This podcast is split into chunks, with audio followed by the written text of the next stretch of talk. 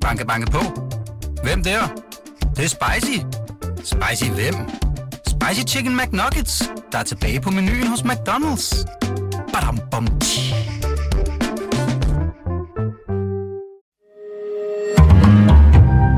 Berlingske.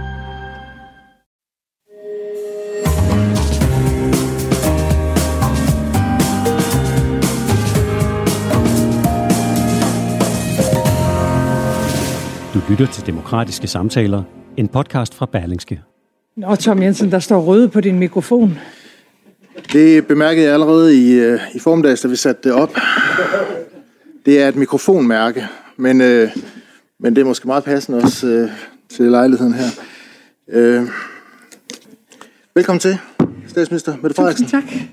Øh, til den her første øh, demokratiske samtale øh, på toppen af Berlingske. Jeg hedder Tom Jensen, jeg er chefredaktør her på, på stedet. Jeg håber, I kan høre os. Det kan I ikke.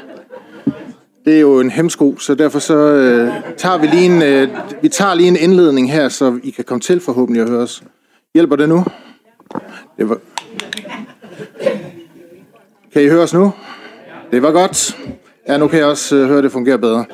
Det her det er den første af en række demokratiske samtaler, vi har inviteret øh, regeringsminister til, og det er jo en særskilt fornøjelse, at vi starter fra toppen med statsminister Mette Frederiksen. Øh, og når vi øh, og når vi har inviteret til samtaler, så så øh, så er det ikke så er det ikke tilfældigt, at vi har valgt at bruge det ord. Det tager selvfølgelig udgangspunkt i, at både du og flere andre regeringsminister har har øh, været ude at sige noget om kvaliteten af den af den af den offentlige og demokratiske samtale, som jeg har udtrykt nogle bekymringer for. Øh, og det synes jeg, vi skal få forventet i dag. Øh, og så øh, så så kan man sige så handler det også om, at vi egentlig gerne vil tage på og forstå på den måde, at vi sidder, jeg sidder ikke her i dag for at gennemføre sådan et øh, øh, klassisk hard talk interview med, med statsministeren, fordi interview øh, har det jo den, den, øh, den karakter, karakter at, øh, at intervieweren ikke selv byder ind og ikke selv siger, hvad vedkommende mener. Det kommer jeg nok til en gang i løbet af, af forestillingen her. Det, det har jeg på fornemmelsen, øh, øh, at det kunne, det kunne det kunne du også finde på, Frederiksen, og, og sige din mening. Øh, måske endda også om, om os. Om os. Øh, når, man, øh, når man forbereder sådan noget her, så, øh, så læser man selvfølgelig op på tingene, og det gør jeg i hvert fald, og sådan lige tænker, hvad skal vi snakke om? Og så laver man sådan et, et rundown, og så tager man sådan, og her er mit øh, rundown. Øh, men, men så faktisk øh, her, her lidt tidligere på dagen, så tænkte jeg, er det den rigtige måde at gøre det på, hvis vi, skal have en, hvis vi faktisk skal have en samtale? Og så tænkte jeg, nej, det, det er det ikke. Så derfor vil jeg lige gøre sådan her. Og lige sådan der. Fordi så kan vi få snakket om tingene, og få snakket tingene ordentligt igen. Øh, lad mig lige starte et, et, et specielt sted, fordi siden vi inviterede dig til den her demokratiske samtale, øh, der er der udbrudt krig i Europa. Øh, og det, det er næsten svært at gennemføre sådan et arrangement her, uden at forholde sig til det. Det vil virke øh, forkert på en eller anden måde. Øh, så lad os, lad os starte med det. Der er udbrudt en krig i Europa. Et demokratisk øh, land i Europa er blevet angrebet. Øh, hvordan ser du på det? Er det, og nu spørger jeg faktisk et ledende spørgsmål, er det ikke et kæmpe demokratisk svigt, at vi ikke har set den trussel komme, før den faktisk var der i den i den, med den karakter, den viser sig at have. Altså, vi har et, et forsvar, som er blevet, øh, som er blevet, øh, som har været udsat for besparelser osv., øh, men vi har faktisk et, et, et, et jo på mange måder velfungerende demokrati, der slet ikke har forberedt sig på, at en, at en mand som Putin kunne finde på at invadere et land meget tæt på os. Mm. Mm. God eftermiddag. Først og fremmest dejligt at se jer. Jeg glæder mig til at have en time til øh, måske lidt roligere tempo at have det, som jo er den reelle næring til vores demokrati, nemlig at vi faktisk samtaler med hinanden, som jo også indebærer og kræver, at man lytter også til mennesker, der ikke nødvendigvis har samme øh, udgangspunkt eller overbevisning øh, som en selv. Det er den måde, vi forfiner vores samfund på.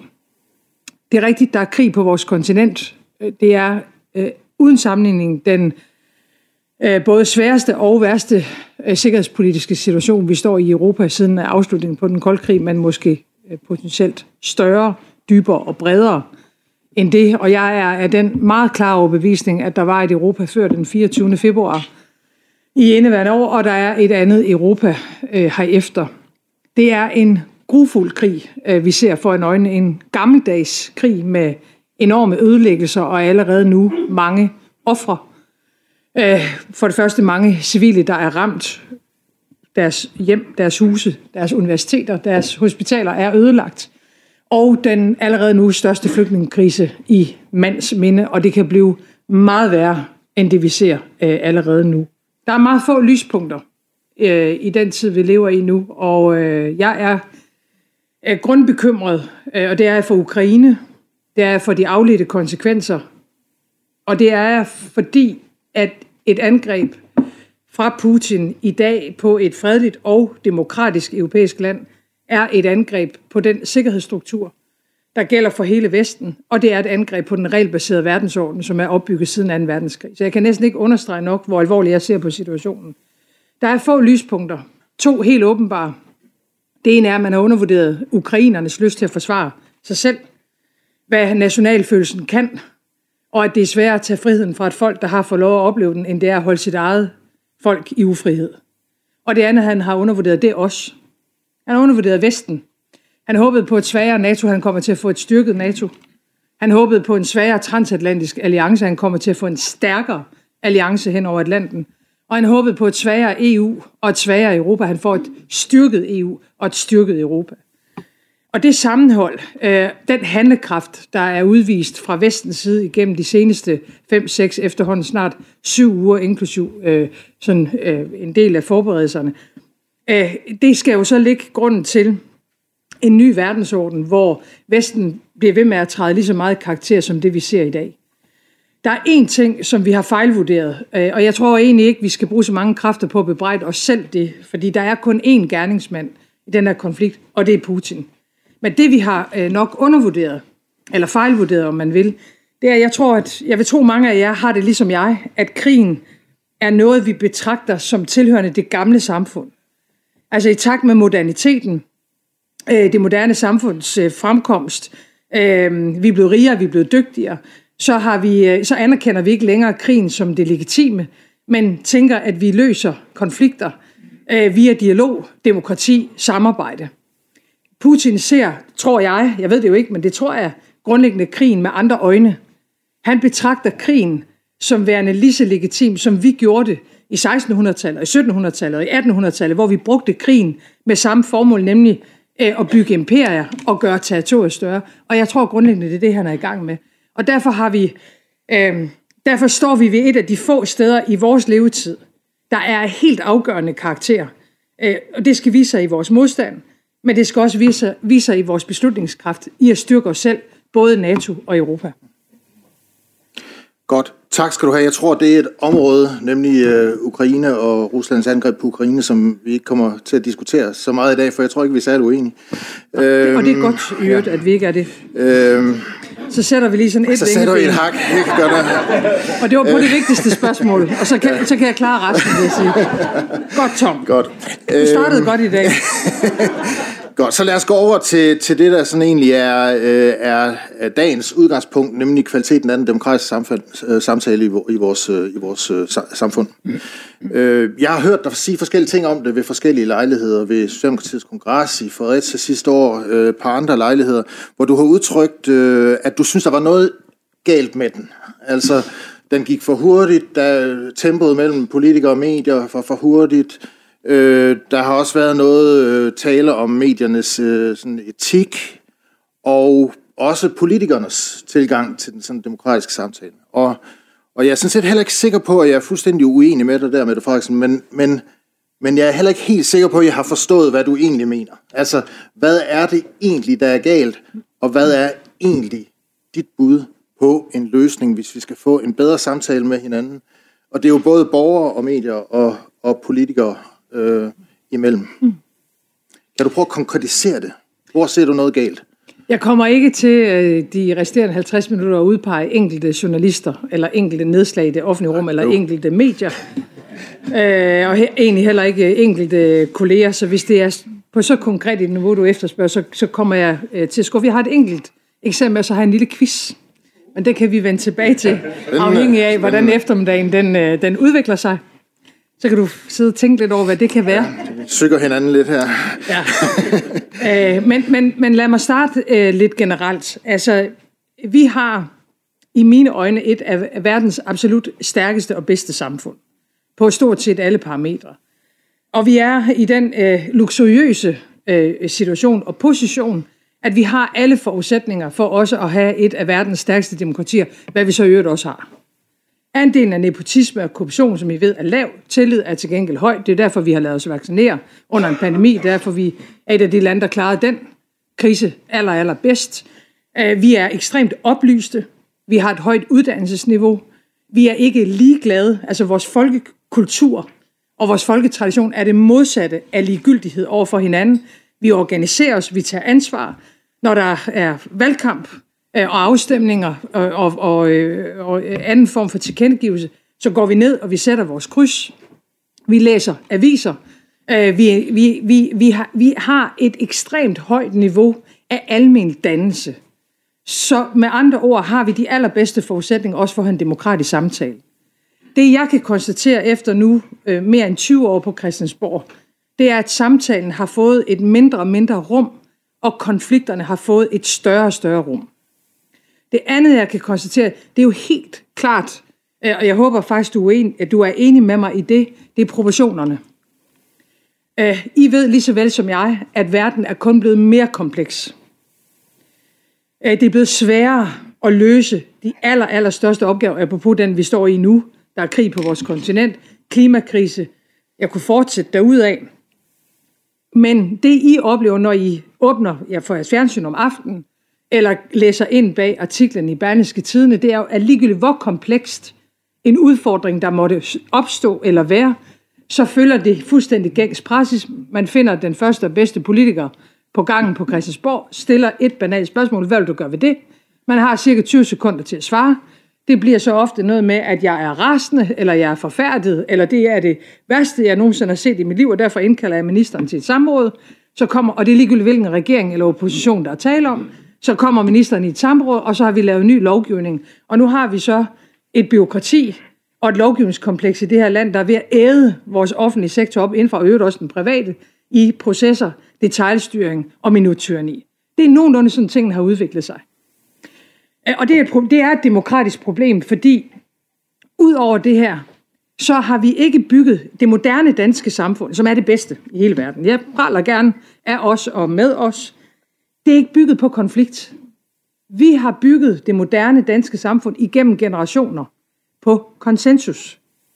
Fordi vi har en tradition med mindretalsregeringer, som er tvunget til, og det er godt, at søge forskellige politiske flertal, afhængig af, hvad for en problemstilling man skal løse.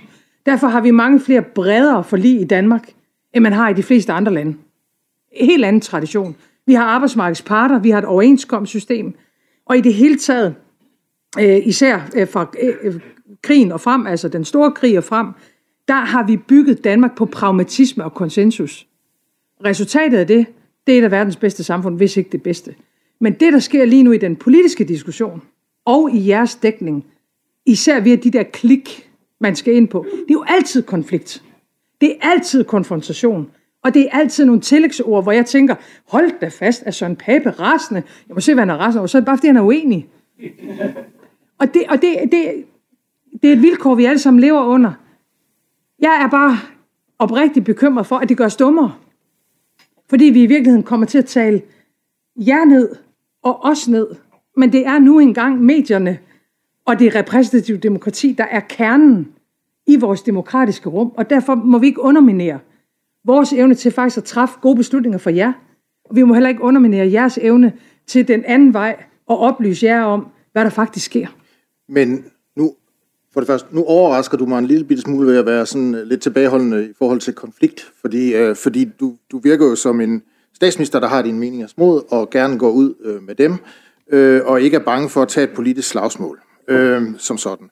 Øh, hvis jeg nu siger, øh, ja, det er rigtigt, at der kan være en problemstilling med, hvordan mediemøllen kværner også øh, i et samspil med de sociale medier, hvor ting også bliver taget ud af kontekst, folk kun læser overskriften, øh, og, øh, og så kommenterer helt vildt på det. Øh, hvis man, nu, hvis man nu siger det, ja, det er nok rigtigt på den ene side. Det er nok rigtigt på den ene side.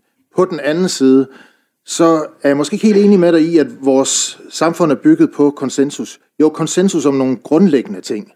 Men i virkeligheden er demokratiet jo en form for håndtering af konflikt. Altså det vil sige, at du mener noget, jeg mener noget andet, og det mødes vi så om at håndtere i, øh, i en demokratisk øh, proces, som kan involvere politikere og medier, og et samspil mellem politikere og medier. Og der er det faktisk okay, at vi, om jeg så må sige, hvor jeg et term, skændes rigtig meget undervejs i den proces, fordi det gør os begge klogere. Jamen, hvis du gerne vil skændes, det må du gerne. Jeg vil ikke, og det er heller ikke min opgave som landets statsminister, øh, hverken at gå efter konflikten eller gå efter skænderiet. Jeg skal finde løsningen. Det er det, der er min vigtigste opgave. Det er at finde løsning. Men jeg mener, du har uret. Fordi hvis man, hvis man ser på, hvordan det danske folkestyre har arbejdet, øh, i hvert fald siden krigen, men i virkeligheden begyndende da, inden da. Altså reelt begynder det i 1933, den dag, hvor Hitler kommer til magten i Tyskland. Den dag, ikke, ikke den uge eller den måned, men den dag, der vælger Danmark en fundamental anden vej. Der laver man kanslergadeforlidet. Det kan næsten ikke blive mere symbolsk. Så da Europas største land vælger nazismen, man ved ikke helt endnu, hvad det er, man vælger, men man vælger det faktisk, der vælger vi kanslergadeforlidet, som jo er et svendestykke, måske, måske den vigtigste politiske aftale, der nogensinde er indgået i det danske folkestyre som sker i, kan man sige, på baggrund af dramatisk tid. Vi er i 30'erne, vi har været igennem den store depression, der er masser af arbejdsløshed, øh, øh, landmændene er i store problemer, så vælger man i øvrigt over, tror jeg faktisk, en snaps, øh, og det er lige ved at gå galt. Stavning, han er, han er klog, han får lidt alkohol på bordet, får dem tilbage. Øh, jeg gør det ikke så tit, som Stavning gjorde, beklager, men, beklager. men, øh, men her. hvis det virker, øh, øh, får dem tilbage og får lavet det første store, brede politiske forlig i Danmark mellem konflikter og med modsatrettede interesser. Og det ligger i virkeligheden, det, det, det, det ligger grunden til, at man kommer igennem 30'erne. Det ligger grunden til øh, det samarbejdende folkestyre, og det ligger grunden til, at øh, arbejdsgiver, arbejdstager, landbrug over for arbejdere, land, by, begynder at få øje på hinanden og laver kompromis. Så derfor har du fejl du tager fejl, Tom, fordi du kan have uenigheder. Jeg har også fejl, helt sikkert. Ja, øh, det har jeg også. Men her, her begår du en, en fundamental fejl. Fordi ja, selvfølgelig er der uenigheder i politik og konflikter, men i forhandlingslokalet på Christiansborg, der plejer vi faktisk at lægge dem udenfor. Og det er jo det, der gør forskellen. Fordi hvis vi sidder derinde, time efter time, nat efter nat, og bare råber op om, hvad vi hver sådan mener, så laver vi jo ikke et nationalt kompromis om Danmarks sikkerhed, som vi gjorde for et par uger siden. Det gør vi kun ved at lægge konflikten udenfor. Og, og, og jeg, kan godt, jeg kan jo godt se, at I har taget nogle skridt til højre. Og I har også taget nogle skridt i at være meget mere konfliktsøgende i Berlingske Tidene, end I var bare for kort tid siden. Og det kunne jeg ikke drømme om at blande mig i. Jeg kommer bare ikke til at gøre det samme, for jeg tror simpelthen ikke på, at det er den måde, vi skaber et godt samfund Men er det ikke, på. fordi vi taler om to forskellige ting? Øh, Øh, fordi i virkeligheden taler vi jo her, her taler vi om et eller andet sted om jeres arbejdsmiljø, om jeg så må sige, på Christiansborg, og jeres muligheder for at lave, lave forlig med hinanden, og det er jo selvfølgelig godt og sundt, jo flere brede forlig man kan lave øh, øh, hen over midten og blive enige om det. Det andet, vi taler om, det er, jo, det er jo samfundsdebatten, hvor idéerne brydes. Og der kan det jo godt være, at du har et fundamentalt syn på, hvordan samfundet skal udvikle sig, som er anderledes end det syn, vi har på, hvordan samfundet skal udvikle sig på Berlingske. Selvfølgelig. Og det vi så gør, det er at påpege, hvordan vores syn er på, øh, hvordan vi mener, at samfundet bør udvikle sig, om den offentlige sektor bør være større eller mindre, om øh, Arne øh, skal have adgang til sin nye pension, eller han ikke skal, osv. Og I mener noget andet, og der skal, der skal bølgerne gerne gå højt i den debat, fordi det gør os alle sammen klogere. Ja, hvis det gør os klogere. Øh, øh, selvfølgelig skal der være debat. Øh, jeg har ikke talt på, hvor mange debatter jeg selv har indgået i mit liv. Selvfølgelig skal der være debat. Men er du sikker på, at den debatform, der er nu, faktisk gør os klogere? Fordi jeg synes, vi har... Jeg, jeg, jeg konstaterer ret ofte, at jeg synes, der er noget med proportionerne i den offentlige debat i Danmark, der er i dag. Jeg kan i hvert fald konstatere, at der ret ofte er nogle, øh, i mine øjne, mindre problemer, som bliver meget store og fylder meget. Og jeg må så også være lidt direkte at sige, at nogle af de allerstørste udfordringer har det med at blive forsvindende få. Så, prøv at gå lidt længere ind i det med proportionerne, fordi det har faktisk været en, en, en gennemgående del af din kritik. Hvad er det, du mener er proportionsløst, om man så må sige, i, du kan sige, i dækningen af politik, i diskussionen af, hvad der foregår i politik? Ja, men jeg, jeg synes, der er for stor en risiko ved at sidde og komme med konkrete eksempler, fordi i morgen har I så en forside om, at jeg har en kæmpe kritik af Berlingske Tidene og er magtfuldkommen, og ikke anerkender pressens øh, frihed og alt muligt andet. Så det, det, det er på en eller anden måde, det bliver det næsten for let, øh, hvis det er det, vi... Øh, øh, hvis, hvis det er det, den her Jamen, det, det, behøver, det, behøver, det behøver ikke at være specifikt på den måde, at du nævner en bestemt historie eller en bestemt sag. Jeg er bare nysgerrig efter, altså, og det er virkelig for at blive klogere. Hvor er det, du som landets statsminister ser, at der er noget, der er skævt i den måde, øh, samfundsdebatten kører på, som gør, at vi kommer til at diskutere nogle ting, der ikke er vigtige, i stedet for at diskutere nogle ting, der er vigtige. Fordi det er vel det, er vel det du i et eller andet sted øh, Okay. observerer. Så lad os prøve. Cirka hver sjette barn forlader den danske folkeskole uden at kunne læse og skrive og regne på et niveau, der gør, at de kan gennemføre en ungdomsuddannelse. Det synes jeg ikke fylder ret meget i den offentlige debat i Danmark. Cirka en million danskere bor i en almen bolig. En meget stor del af den danske befolkning. Den almene boligsektor fylder næsten ingenting i den offentlige debat i Danmark. Øh, hvis du tager en erhvervsuddannelse i Danmark, det fylder ganske lidt i det offentlige rum. Jeg tror, hvis man laver en, en, øh, en, en søgning, så fylder gymnasieskolen væsentligt mere end eksempelvis øh, øh, erhvervsuddannelserne. Øh, vi har haft det problem igennem en årrække i Danmark, at hvis du bor i provinsen, øh, og du kan faktisk have et arbejde og en fast indtægt, så har det været næsten umuligt at få et reelt kreditlån, hvis du bor i et område, hvor der ikke er særlig store øh, prisstigninger. Det har ikke fyldt særlig meget i det offentlige rum. Og det er jo faktisk noget, det, de her eksempler er noget, der vedrører rigtig mange mennesker. Til gengæld øh, synes jeg, at livsstil fylder rigtig meget i det offentlige rum i dag i mediedækningen. Men det kan jeg sådan set godt, altså den bane, den kan jeg sådan set godt melde mig klar på og være sådan relativt enig med dig i. Måske, måske, øh, måske er der nogle andre ting, jeg observerer, der... Øh, Udenrigspolitikken fy- fylder heller ikke så meget, som den gjorde. Jo, det gør Ja, lige- lige nu. Selvfølgelig, jo, men apropos Men, øh, dit åbningsspørgsmål, som jo øh, er meget relevant, nemlig har vi, har vi fejlvurderet, har vi undervurderet, hvad der kunne komme til at ske, også på vores eget kontinent. Øh, altså, når jeg sådan kigger den offentlige debat igennem i løbet af en dag, før, selvfølgelig før krigen, så, så fylder udenrigspolitikken egentlig overraskende lidt, taget betragtning af, hvor afhængige vi er af, hvad der sker i resten af verden. der kan, altså, jeg er sådan set enig, der kan være nogle ting i, i mediebilledet og i den måde, medierne fungerer på, og også forstærker det sociale medier, der, der gør, at, at der er en tendens til, at kun ét emne ligesom kan fylde gangen. Øh, jeg ser nogle andre emner, som det er faktisk svært rigtigt at komme til at diskutere i dagens Danmark. Øh, den offentlige sektors størrelse, for eksempel. Det er jo sådan et, et kerneområde og et kerneemne for os. Det er ekstremt svært at få en kritisk kvalificeret debat op at stå om, vi behøver en offentlig sektor, der er så stor, som den er nu, om velfærdsstaten behøver at se ud, som den gør præcis nu, fordi det er simpelthen svært at få nogen til at forholde sig til det, måske fordi den i virkeligheden fylder så meget, som den gør. Øh, altså, at den er blevet ligesom en given ting i vores midte. Øh, og og når, når, vi, når vi en gang imellem på Berlingske øh, er allermest frustreret, så er det over det, for eksempel. Det er, at, øh, at det simpelthen er svært at få også det politiske niveau, øh, men sådan set også ekspertkilder og andre til at forholde sig til, om det nødvendigvis behøver at være sådan.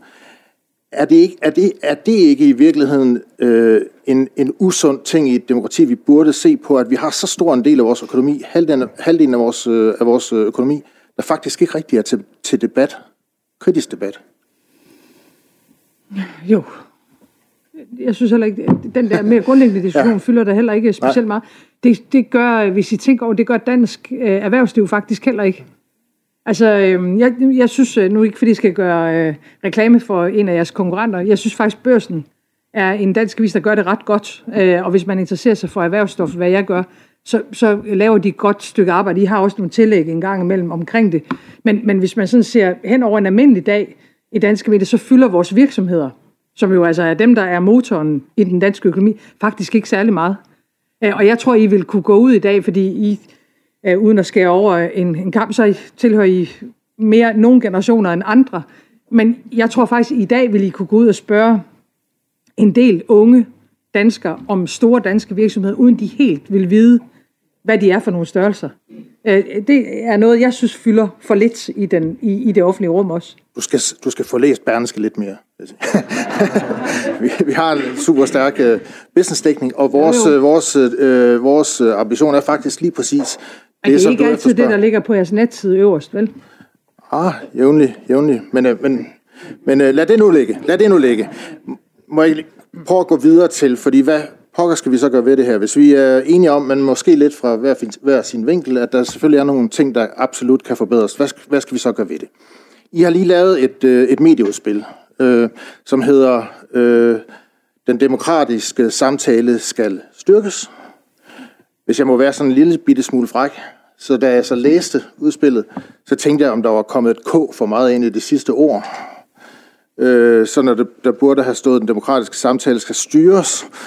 Fordi jeg synes, jeres medieudspil meget giver indtryk af, at jeres tilgang til, hvordan vi har en demokratisk samtale, hvordan vi har en mediedækning, er, at I gerne vil trække, om jeg så må sige, indflydelse tættere på, at I gerne vil have, at staten skal spille en større rolle. Øhm, er, det, er, det, er det øh, mig, der er, øh, om jeg så må sige, øh, døv og blind? Ser jeg det forkert? Eller er det ikke lidt rigtigt? Jeg tror, øh, nu, nu spørger jeg dig den anden vej, kan du blive konkret? Fordi ja. øh, jeg har ikke noget som helst ønske om ja, at styre noget som helst det kan jeg godt. Øh, I, I, øh, I har blandt andet øh, i medieudspillet talt for, at man skulle nedsætte et, et, et udvalg, der skulle se på mediernes etik, fordi man fornemmer, at I ikke mener, at den er, er god nok. Det er jo sådan, at, at vi er jo styret ud fra en medieansvarslov og nogle vejledende presseetiske regler, som branchen selv har lavet. Og det er selvfølgelig et usædvanligt skridt, at en regering tager, øh, tager den op. Øh, det andet er, at vi ser en mediestøtte, der i sådan en stigende grad bliver lagt over i nogle, i nogle puljer, altså øh, hvor man så, så skal søge om at få offentlig mediestøtte. Det giver jo altså også staten en lidt tættere adgang til at gå ind og regulere medierne. Så man ser nogle, nogle gange og nogle steder ind igennem det der medieudspil, i hvert fald en stat, der rykker lidt tættere på i forhold til medierne hvad jeg mener sådan er grundlæggende ikke så sundt, for jeg synes egentlig, det er ganske sundt, at, øh, at de ting er adskilt, at vi har fri medier, og så har vi en stat, og så øh, har vi selvfølgelig nogle gange sammenfaldende interesser, og nogle gange modsatrettede interesser. Øh, jamen, jeg, jeg kunne ikke drømme om at gå ind og styre noget i danske medier. Nu siger du, at vi har, vi har fri medier, altså vi har jo, vi har jo en, en altså det er jo jer, der betaler, øh, ikke kun via jeres abonnement, men også via skatten, i modtager jo meget, meget store øh, offentlige tilskud, øh, må man sige. Øh, men, men, øh, men jeg synes klart, der skal være armslængde. Jeg kunne ikke drømme om at gå ind og blande mig. Jeg synes, det er noget, jeg synes, det er noget helt andet at pege på. Det er vigtigt med et, et højt etisk øh, niveau, fordi der øh, altså nogle gange jo bliver skrevet ting, der er forkerte. Øhm, og, øh, og, og det ikke altid bliver rettet, for eksempel. Det, det synes jeg, der er, er fint. Og også offentlige personer. Altså, vi har jo haft en sag øh, i Danmark med en en dansk chefredaktør, der har brugt ulovlige metoder til at afdække øh, kreditkortoplysninger. Det er da et meget voldsomt indgreb i de menneskers, I kan jo godt huske sagen, det, det, det, var, det var da et meget voldsomt indgreb i deres personlige frihed. Øhm, og, og, og, og det er da vigtigt at have fokus på det. Vi havde en, en venstreminister på et tidspunkt, der fik rodet, kan I huske det, hendes skraldespand igennem, at en dansk avis, det er da meget grænseoverskridende. Det var Karen Ellemann, det er da meget grænseoverskridende, at man står fra en dansk avis og roder i hendes skraldespand. Øhm, vi, har, vi, har, vi har jo eksempler på medier, der opsøger øh, politikere, øh, seneste Claus Hjort blandt andet, i, altså, i hans private hjem, øh, og ikke respekterer, øh, når Claus Hjort siger, det her det er mit private hjem, jeg ønsker ikke at give interview. Det er da meget grænseoverskridende. Øh, og, øh, og det er jo helt utrolig vigtigt, at mennesker, der påtager sig et ansvar i vores samfund, og det er jo ligegyldigt, om det er en læge, eller det er en skolelærer, eller det er en politiker, eller det er en embedsmand, at man behandler øh, folk ordentligt. Men mener... Og det gør danske mm. medier jo generelt, men vi har da set nogle ret grumme eksempler, hvor man har trådt over stregen, og det synes jeg er vigtigt at have fokus på. Det synes jeg også, og det er der er jo også faldet brand ned, kan man sige, når det så er sket. Men mener du, at man lovgivningsmæssigt skal gå ind og skærpe, øh, hvad hedder det, reaktionen, når det sker?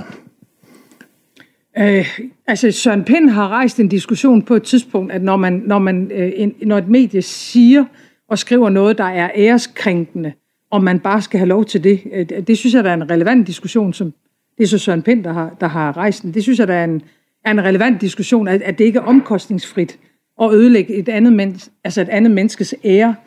Og jeg kan jo i hvert fald se, at, øh, at jeg har mistet mange kolleger igennem årene øh, på Christiansborg, som også efterfølgende har, har rejst en kritik af den måde, de er blevet behandlet på. Det synes jeg, at man skal tage, tage meget alvorligt. Absolut. Vi har jo en injurielovgivning, øh, og det er jo... Det skulle jeg lige til at sige. Altså, vi har jo en injurielovgivning, så, så bliver man udsat for noget, der er direkte ærekrænkende, så kan man selvfølgelig ikke sagen. Hvad jo også sker en gang imellem. Ja, men, men, øh, men, men spørgsmålet er, om det får lige så meget opmærksomhed, som den krænkelse af mandens ære, som var i, i første kapitel. Det tror jeg ikke, jeg tror ikke altid, det står helt mål. Mm. Så det synes jeg, men så kan man sige et andet element, øh, apropos regulering i, i forslag til et nyt medieforlig, det er jo vores sociale medier, som vi ikke har været inde på før, men som hænger meget sammen med den diskussion, vi har her. Øh, og sociale medier kan meget, øh, også meget positivt. Men øh, vi ved jo godt, at algoritmerne i de sociale medier øh, er designet på en sådan måde, at de faktisk skal tænke for os. Så hvis man en gang har læst en artikel eller tilkendegivet en holdning, så sørger algoritmerne jo for, at vi bliver ved med at få samme type oplysning eller samme holdning.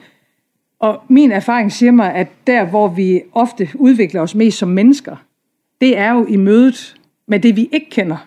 Altså hvis vi hver eneste dag bliver bekræftet i det, vi i forvejen mente og tænkte, så kan vi jo risikere at komme hen et sted, hvor vi tror, at sådan er hele verden. Eller sådan lever andre mennesker, eller sådan tænker andre mennesker.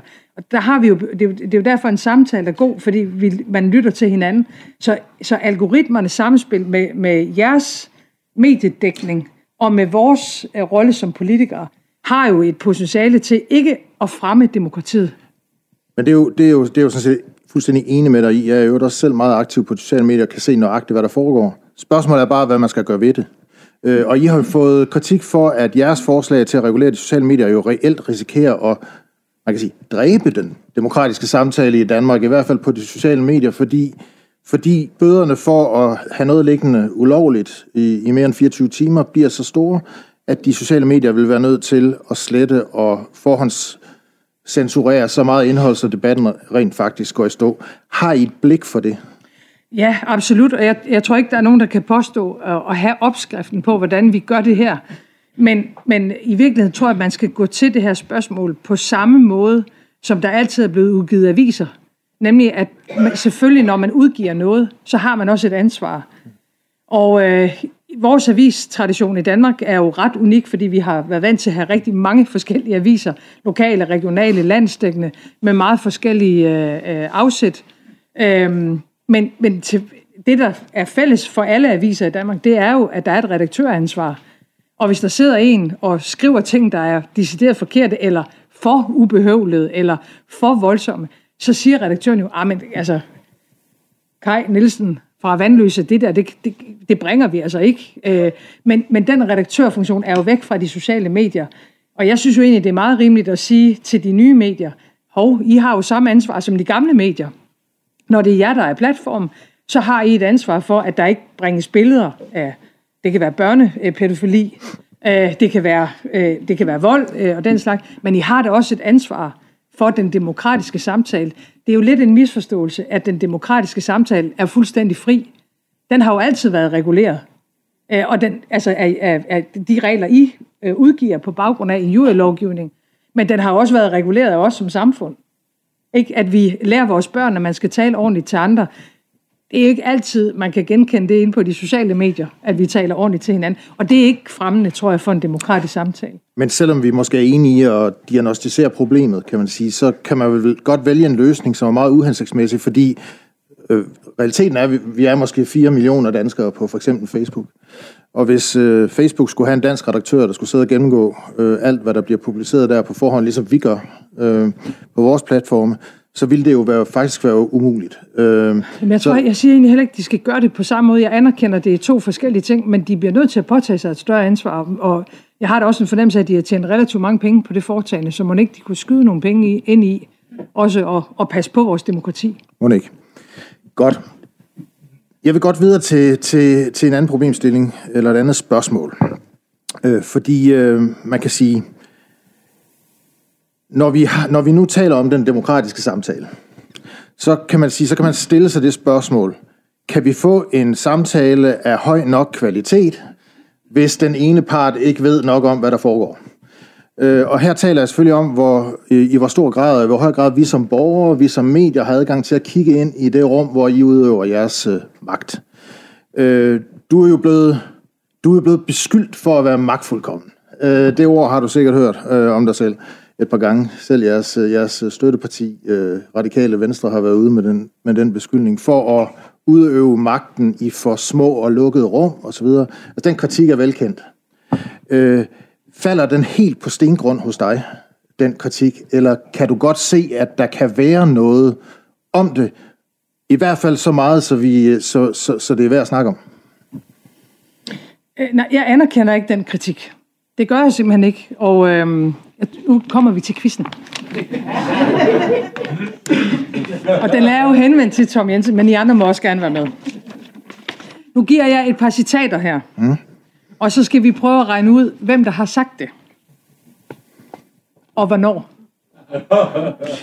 Og jeg citerer. Hvis jeg engang bliver statsminister, så vil jeg sige til finansministeren, jeg vil gerne hjælpe dig med at spare på den offentlige sektor og ministeriernes administration. Og derfor vil jeg gerne have overført en lille del af dit personale fra de andre departementer til statsministeriet. Mm.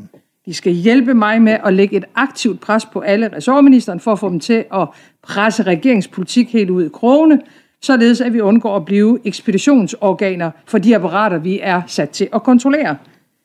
Jeg citerer videre. Sagen er jo, at danske statsminister, ligesom andre ministre, har fundet sig i at blive for dårligt betjent. Vi må lære at opfatte regeringens virksomhed som en stadig kamp folket mod apparaterne. Regeringen er der for at sikre, at de offentlige apparater giver maksimal nytte for befolkningen for den mindst mulige omkostning. Altså sagt med andre ord, at styrke statsministeriet.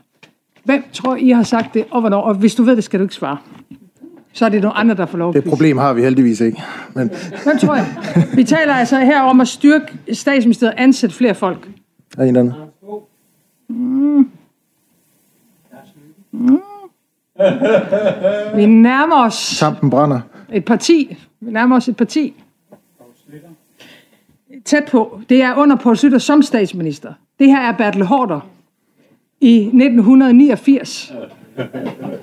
Som, øh, han er jo stadig en ung mand, Bertel. Der er sådan en fantastisk øh, scene inde på Christiansborg for nogle år siden, hvor Inger Støjberg, da de stadig var en del af samme parti, viser en skoleklasse rundt, og så I ved, vi har de her fantastiske elevatorer, der, der kører øh, paternosteren, og så står Inger med en, en, en gruppe elever, og så siger hun, det, det siger vi til alle børn, når de besøger Christiansborg, I bare ved, hvis man så kører hele vejen op, så når man kører ned, så står man på hænder. Og, og de, de kom fra den jyske hede, der stod og tænkte, hold da fast, gør de det? Og så Bertel, han hørte og går ind i elevatoren og kører op og står på hænder, da han kører ned. Nå, øhm, jeg ved ikke, om han stadigvæk kan, men det skulle ikke undre mig, hvis han stadigvæk kan. Han er gammel. Det synes jeg var godt pareret. Ja, det må man, i forhold det til må mit man spørgsmål. Sige. Nå, øh, det er jo bare interessant, fordi vi er tilbage i, vi er tilbage i 1989. Jeg er 11 år, øh, da det her øh, interview, eller da den her tekst bliver skrevet, og det er under Slytter, at man på, allerede på det tidspunkt konstaterer, at statsministeriet i Danmark er for lille, hvis man vil have en udvikling af det politiske. Altså, at man ikke bare, som der faktisk står, er ekspeditionskontor. Fordi driftmaskinen i dag er blevet så voldsom, og måske særdeleshed de her år, hvor vi går fra den ene krise til den anden. Øhm, så allerede i 89 siger man direkte, at man bør styrke statsministeriet. Jeg er så en af de første, der faktisk har gjort det. Fordi jeg er af den meget, meget klare overbevisning, at den vigtigste opgave, når man er politiker og har ansvaret, det er at skabe resultaterne. Ikke bare at drifte samfundet. Det er også en vigtig opgave, men også at skabe resultater. Og det kan man ikke, hvis ikke der er musklerne til faktisk at føre det ud i livet, man gerne vil, uagtet hvad farve regeringen så har. Det er jo sådan set underordnet. Dengang sagde man ikke de samme ord. Mm, jeg tror, jeg tror faktisk, at en del af de beslutninger, jeg har truffet, de kommer til at stå efter mig, fordi alle på Christiansborg ved det godt. Det er blevet stadig sværere og, og faktisk at føre rigtig politik. Men hvis vi nu antager, at det der måske er hovedspørgsmålet, når man taler øh, magt i mørke, eller øh, lukket rum, eller magtfuldkommenhed, eller hvad nu... For, men så lad os lige prøve en anden. Ja, men, men, fordi hvis, hvis hovedproblemet ikke er, hvad skal man sige, din ambition om at gøre, ved ikke, om man kan sige, gøre statsministeriet great again, men i hvert fald, og på en eller anden måde gøre det til en mere aktiv politisk, øh, hvad skal man sige, server. Øh, øh, det er ikke hovedproblemet, men hovedproblemet måske ligger Adgang et andet sted. Pressen. Øh, det kan være, jamen, altså, det kan være adgang for pressen, det kan også være adgang for borgerne, og jeg vil, jeg vil gerne prøve at eksemplificere. eksemplificere. Øh, vi har jo lige været igennem to år med coronaen, øh, og det var, var en, en, en kæmpe stor ting for os alle sammen, for vores allesammens liv. Øh, de beslutninger, I to øh, på Christiansborg, påvirkede os alle sammen, som du sagde på pressemødet den 11. marts øh, 2020, at det ville komme til. Helt indlysende, den største historie, den største øh, omkalfatring i vores samfund siden 2. verdenskrig øh, for os som medier, og vi føler jo, vi undersøger de her ting på vegne af borgerne. For os som medier var det meget vanskeligt under den øh, pandemi og under coronaen øh, at få tilstrækkelig indsigt i, man kan sige, det faglige grundlag bag de politiske beslutninger, der blev taget. Det var svært at få øh, svar på agtindsigter det var svært at trænge ned under det niveau, som ligesom blev lagt frem øh, sådan umiddelbart. Øh, og det synes jeg jo et eller andet sted er et problem, når vi har tale, når, vi er, når der er tale om beslutninger, som har en rækkevidde, der er så store, at det faktisk er svært at gennemskue helt præcis, hvad der ligger bag. Med fuld respekt selvfølgelig for, at det var en situation, hvor der skulle trækkes, træffes beslutninger på ret kort tid, altså store beslutninger på ret kort tid. Øh, har, det, har det ikke været en, har det ikke været, hvad skal man sige, en, en dagsorden hos, hos, øh, hos jer som politikere, at det faktisk var vigtigt, at det grundlag stod tydeligt for borgerne, fordi vi jo også skal blive klogere af det her. Det er nok ikke den sidste pandemi, der kommer øh, til os. Hvordan takler vi det her næste gang? Hvordan kan vi fælles blive klogere på, hvad der var rigtigt at gøre, og hvad der var forkert at gøre? Hvis ikke, hvis ikke de borgere, du har, øh, du har magten over, rigtig kan blive klogere på det, så har vi vel et demokratisk problem. Ja, altså for det første har jeg jo ikke magten over nogen borgere. Og, og jeg, jeg synes, det er en... Jeg, jeg har, har den politiske magt, jeg har ikke magten over borgerne. Jeg har heller aldrig haft noget ønske over at, at have det. Jeg har skulle lede landet igennem en pandemi. Den opgave har jeg taget på mig. I parentes bemærket er det så gået utrolig godt øh, i Danmark. Øh, takket være os alle sammen. Øh, først og fremmest vores samfundssind, men vel også vores evne til at stå sammen øh, undervejs i meget, meget øh, kritiske tid, og selvfølgelig også på baggrund af, af de beslutninger, der er truffet. Øhm, jeg synes, man må sige, når man kigger tilbage, stod vi ganske meget til rådighed. Jeg ved faktisk ikke, hvor mange pressemøder jeg har holdt. Jeg ved, jeg har holdt rigtig mange. Øh, og det ved jeg også, at ministerne har, og det ved jeg, at myndighederne har. Og vi har ved Gud svaret på mange relevante spørgsmål, og måske også en gang imellem spørgsmål i det hele taget. øhm, og øh, øh, så, så øh, det mener jeg, vi har. Jeg, jeg synes så, hvis jeg skal prøve at sende noget den anden vej. Nu så jeg en opgørelse forleden dag, at Folketinget, jeg tror det var 99 procent af tilfældene, havde stemt næsten samlet undervejs i corona. Ja, hvis jeg kigger på jeres dækning, så virkede det som om, der var lidt større konflikter, end det, der vel i virkeligheden var tilfældet. Men hvis vi så tager, fordi jeg ved jo, at om noget tid vil du også sige, at jeg ikke står nok til rådighed for medierne, altså også nu. Altså om et en, dårlig, en dårlig dag at sige det på. Ja, sige, men, ja men hvis vi tager, for, fordi det er jo egentlig også øh, lidt sjovt for jer at høre, hvordan ser sådan en uge ud i en statsministers liv, hvor, hvor meget har jeg med medierne at gøre? Hvis vi tager den her uge, hvor, som vi er i nu. Mandag morgen stod jeg til rådighed for medier i Nordjylland. Lokale medier i Nordjylland. Mandag eftermiddag stod jeg til rådighed for medierne i Aarhus. Øh, mandag eftermiddag, senere på eftermiddagen, var jeg på Journalisthøjskolen og stod til rådighed for Journalisthøjskolen. Tirsdag stod jeg til rådighed for alle medier på Christiansborg sammen med to ministre, forsvarsministeren og udenrigsministeren. Om aftenen laver jeg et 28 minutter langt interview med Cecilie Bæk på TV2. Hun kan spørge om hvad som helst. Onsdag rejser jeg til Estland holder et pressemøde for estisk presse, udenlandsk presse og dansk presse, og efterfølgende et med de fire partiledere, også for dansk presse. Torsdag morgen gør jeg det samme i Litauen, udenlandsk presse, dansk presse, senere på eftermiddagen i Letland, udenlandsk presse, dansk presse og et særskilt øh, pressemøde kun for dansk presse torsdag eftermiddag. Nu er vi fremme ved fredag. Jeg sidder en time på Berlingske Tidene. Hov, så glemte jeg, mandag havde jeg næsten en time på P4, hvor det var lytterne og journalisterne, der bestemte, hvad vi skulle tale om. Det lyder som et hårdt liv, vil jeg sige. Det er på fem dage. Jeg ved ikke, jeg talte ikke sammen, hvor mange interviews jeg har lavet. Men I kan jo prøve at gøre det. Og det, der er interessant, det er, jeg har ikke defineret, hvad vi må tale om i dag. Nej. Jeg definerede heller ikke, hvad Cecilie Bæk måtte spørge om, eller hvad man måtte spørge om på P4. Så jeg synes faktisk, hvis man kigger sådan en uge igennem, så står jeg ret meget til rådighed. Både for dansk presse, og forsøger sådan set også at gøre det for jer, ved at være her i dag på Aalborg Universitet mandag morgen på Journalisthøjskolen, og så videre, så videre, så videre. Men så jeg, jeg, jeg, jeg, jeg, synes, det er tror, lidt skævt. Ja, ja det, det er det måske. Men jeg tror ikke, du vil møde mange danskere, i hvert fald heller ikke mange pressefolk, som vil mene, at, at, at du og de øvrige minister holdt for få pressemøder under, under corona. Det, det tror jeg ikke. Jeg tror ikke, det er der, den er. I kritiserede os jo faktisk for at holde ja, for mange pressemøder ja, på et tidspunkt. på et tidspunkt. Ja, og så for få ja, på et andet tidspunkt. Ja, ja, men sådan er det. Og så får vi testet for meget altså, på I et kan tidspunkt, gøre meget, men I kan ikke gøre noget rigtigt. Det, sådan er det. Ja. Men, men, jeg, jeg, jeg, Men synes du egentlig ikke, det gik meget godt med coronahåndtering? Øh, altså, jeg synes, der var noget i processerne, der for mig var problemet. Og nu kan jeg så tale om proces og substans, men tingene hænger jo sammen. Øh, lad mig prøve at give et eksempel, og det handler om mink, og jeg ved godt, der er en minkkommission, så det kan være, det, der er grænser for, hvad du kan sige om det, men det vedrører nu noget andet, end minkkommissionen arbejder med.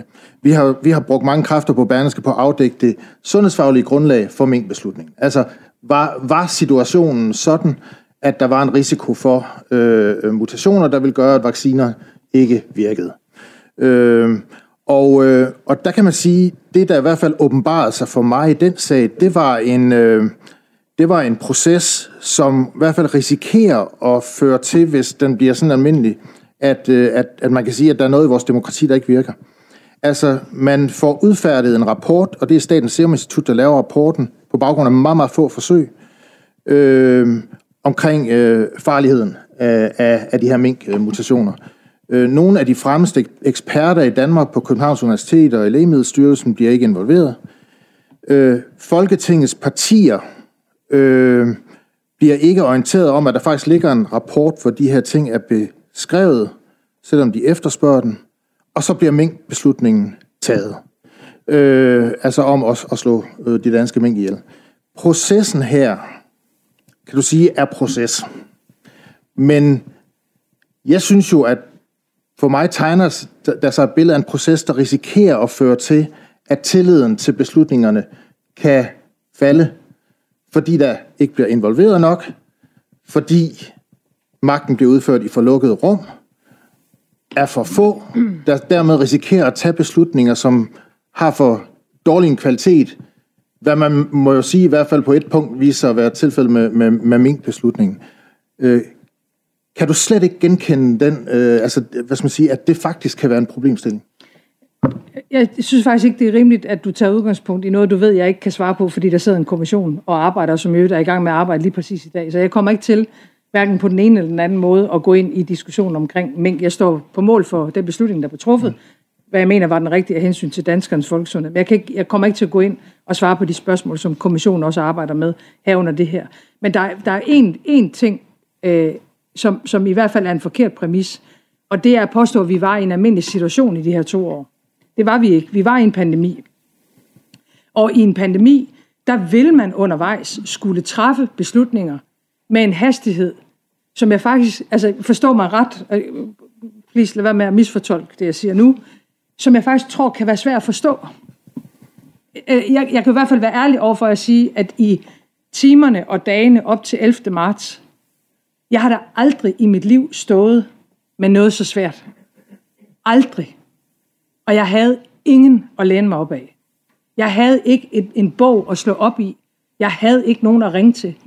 Jeg kunne se på billederne fra Italien, at hvis ikke jeg gør noget, hvis ikke vi gør noget i Danmark meget resolut, så vil tusindvis af danskere dø. Det var det eneste, jeg vidste. Og i sådan en situation, som er lidt sammenlignelig med noget af det, vi står med i dag. Vi kan ikke vide med en krig på vores kontinent, om alle de beslutninger, vi træffer, er de rigtige. Vi ved det ikke, men vi skal træffe dem. Forleden dag så jeg, at der var kritik af regeringen. Jeg bliver spurgt, øh, meget, meget legitimt i øvrigt, øh, donerer I øh, yderligere våben til Ukraine? Det er et helt legitimt spørgsmål at stille.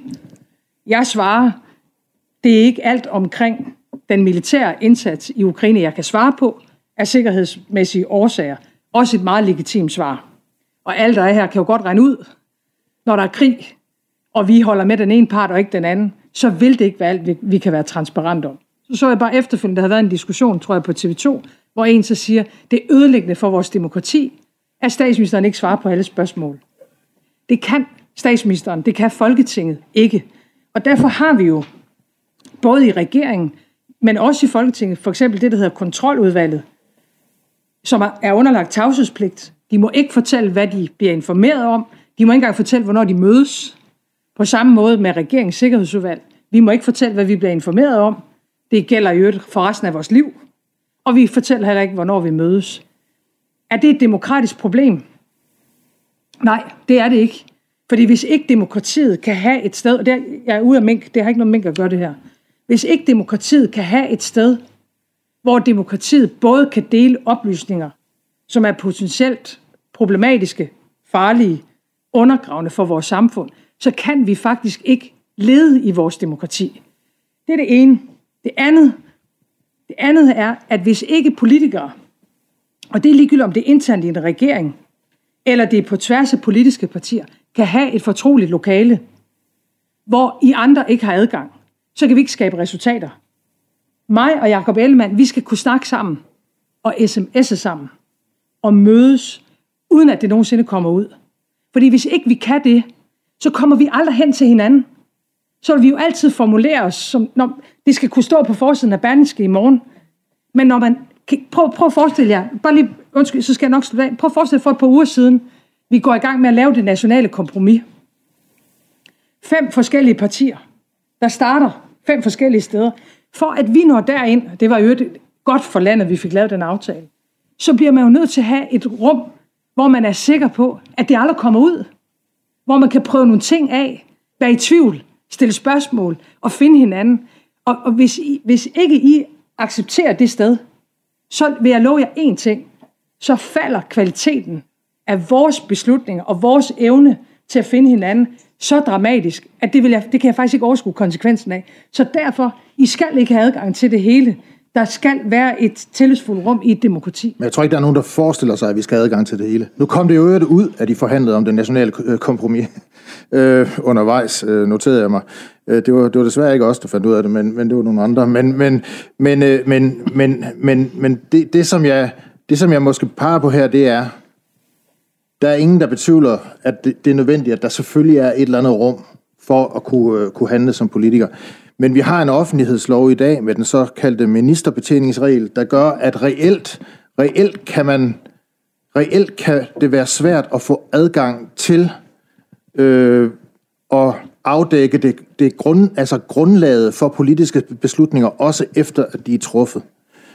Når det er så svært, som det er i Danmark nu, og det oplever vi jo på, på daglig basis, altså hvor svært det faktisk er at trænge igen og få, og få indsigt i det her, så kommer vi til at mangle nogle diskussioner om kvaliteten af de politiske beslutninger, der er, er blevet øh, taget Hvorfor? på et tilstrækkeligt kvalificeret niveau. Hvis vi ikke ved, på hvilke grundlag de er taget, så mangler vi jo i hvert fald en, en, hvad skal man sige, en faktuel omstændighed i den demokratiske debat omkring dem. Kan du slet ikke se det? Jamen, det kommer på, hvad det er, du søger, fordi Jamen, jeg søger, at en given beslutning er taget. På hvilke præmisser er den taget? Ud fra hvilke vurderinger? Ud fra hvilke faktuelle omstændigheder? Men, men det er jo derfor, du har politikere. Altså, i, i al respekt, altså, det repræsentative demokrati, som vel er, nogen vil mene, det er det bedste. Jeg håber, vi kan blive om det. i hvert fald er det mindst strenge. Øh, der fik, og vi har ikke rigtig set et, alternativ til det her, ud over kommunisme og andre ting, som aldrig nogensinde kan anbefales for noget samfund. Det repræsentative demokrati går jo ud på, at du går hen og stemmer på et parti og en politiker, og har tillid til, at de gør deres bedste. Og så skal jeg ikke blande mig mere undervejs? Eller? Jo, det skal du da. Du skal da forholde dig til en masse, men, men, men, men hvad er det, du vil... Altså, det må vel være sådan, at politikere står på mål for de beslutninger, vi har truffet. Øh, og hvis du er uenig eller utilfreds, det kan du altid sørge for, at vi ikke sidder der efter næste valg.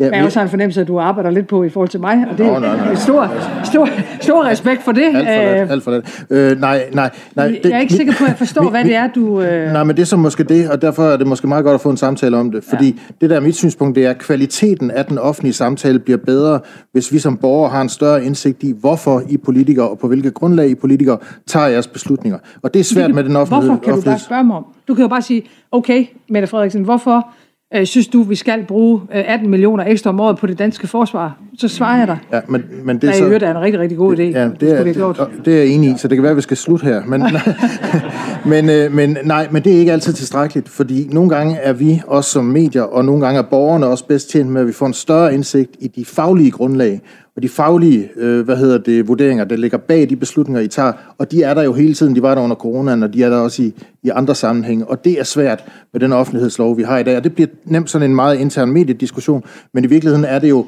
altså det jeg interesserer mig for her, det er borgerne, at vi som borgere får et indblik i, hvorfor beslutninger er taget, med det sigte, at vi kan diskutere med jer politikere på et højere niveau, om det er de rigtige beslutninger, I har taget, eller man hellere skulle tage nogle andre.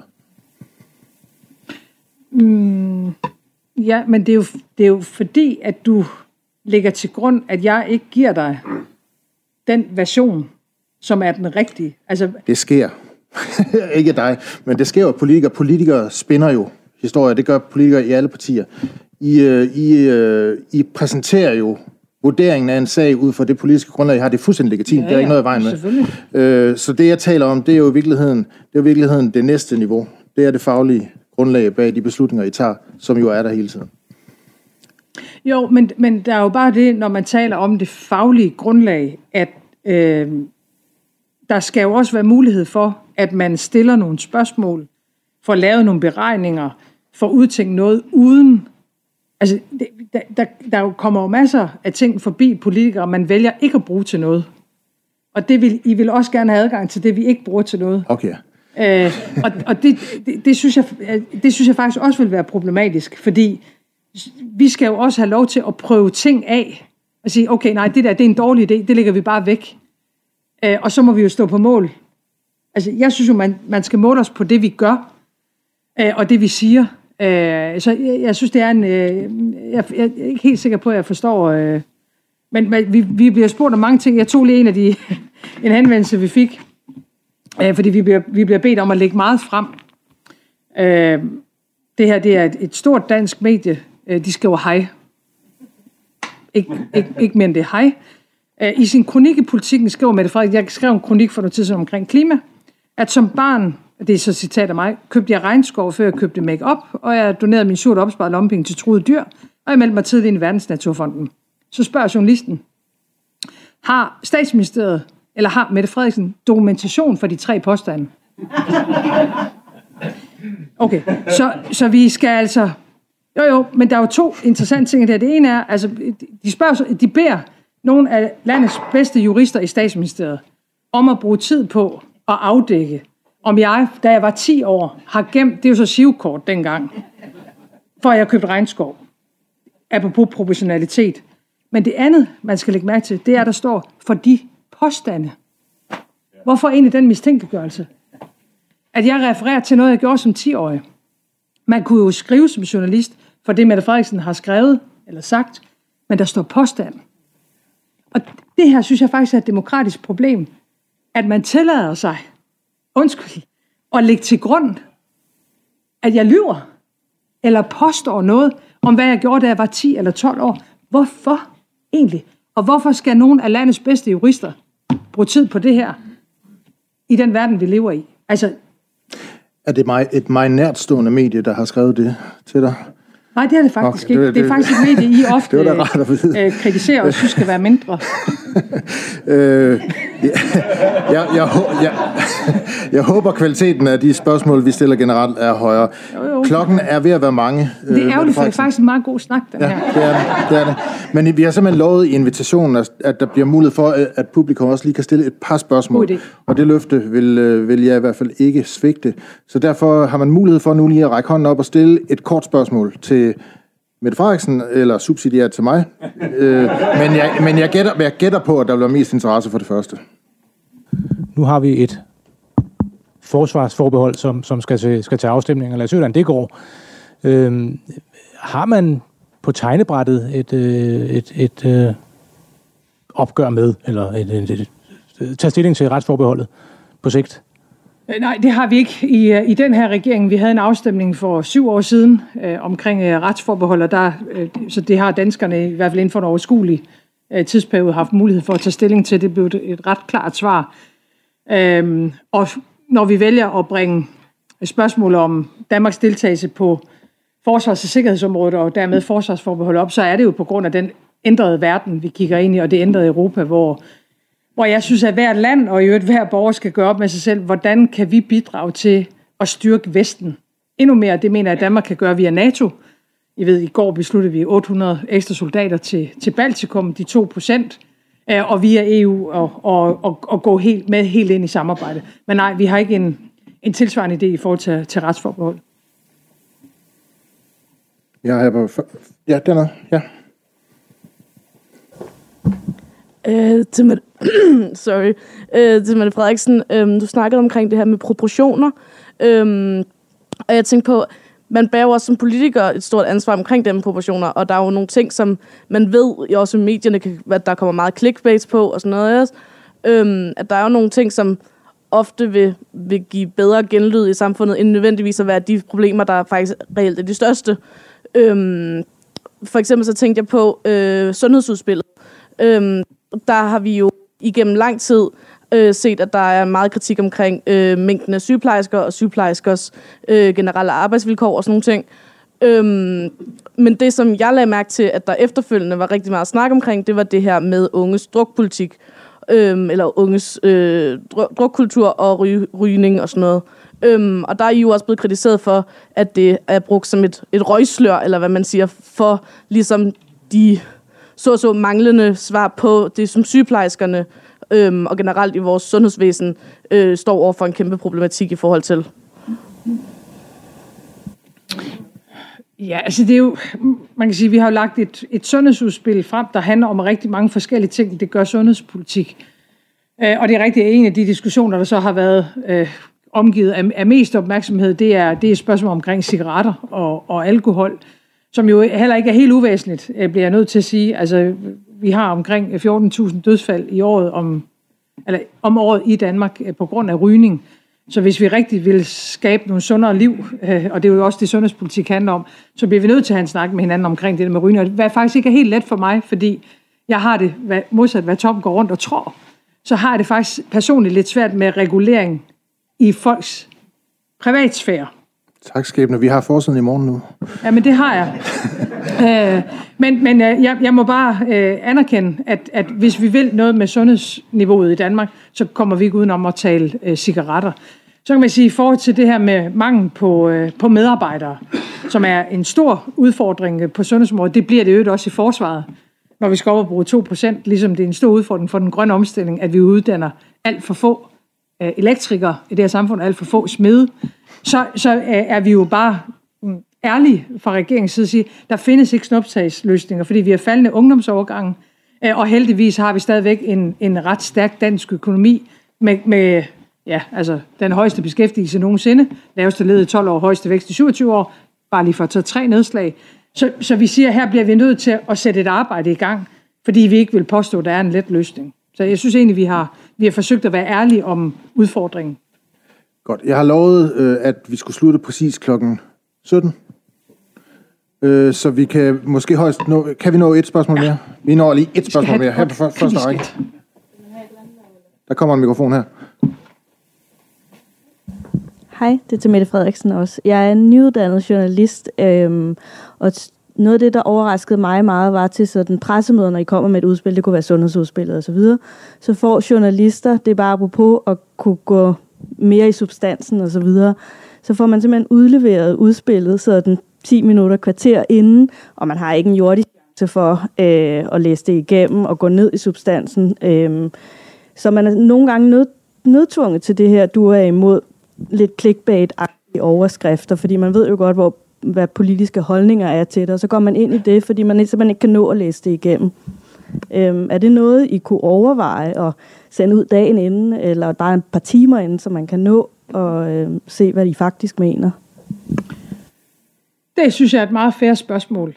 Der er en gammel tradition på Christiansborg i forhold til, øh, det kan Anders huske fra dengang du var en ung journalist, det er, det er nogle år siden, men der er, øh, der er faktisk en tradition omkring finansloven, at den får man udleveret øh, aften inden, som jeg husker det, og det er en tradition, at skiftende regeringer har valgt at fastholde, sådan at, at både oppositionspolitikere og, og støttepartier og journalister har mulighed for at sætte sig ind i det, inden den bliver præsenteret.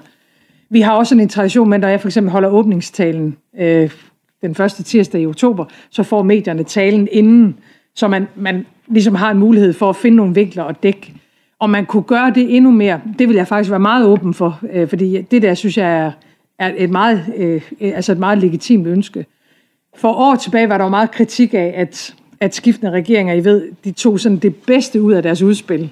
Og så var der et medie, der fik det dagen inden, Øh, og så, så fik man ligesom, så shinede man lidt i det, og så kom alt det kedelige bagefter. Det, det har vi faktisk bestræbt os på i den her regering ikke at gøre. Altså det, man kalder det at slice udspil op i sådan politiker medie lingo. Øh, men, men det der synes jeg faktisk er, er både et relevant spørgsmål og måske ovenikøbet forslag. Så sluttede vi faktisk på en konstruktiv note, øh, og det er jo glædeligt. Men ikke fodnote. Ikke dem, fodnote. Dem, dem vender vi aldrig tilbage Nej. til. Det bliver vi nødt til at love hinanden. Endnu en melding. Øh, tusind tak, Mette Frederiksen, for at deltage her i den første demokratiske samtaler øh, og for at stille op. Det er den første ud af 10 her i foråret øh, med 10 minister. Billederne af dem er her. Øh, I har og... da fundet et godt billede af mig, kan jeg se. Ja. Øh, ja. Tak for at, at finde det allerbedste, I kunne ja det, skulle jeg, det skulle jeg aldrig have sagt. Øhm, hvad hedder det? øhm, det, næste, det næste møde er med Peter Hummelgaard øh, øh, om en uge her i det øh, samme sted. Øh, og jeg håber at, at se en del af jer øh, igen til flere af de andre øh, samtaler også. Jeg håber, det bliver lige så godt og, øh, og fint, og synes jeg berigende, som det har været at tale med dig i dag. Så tak for det. Selv tak.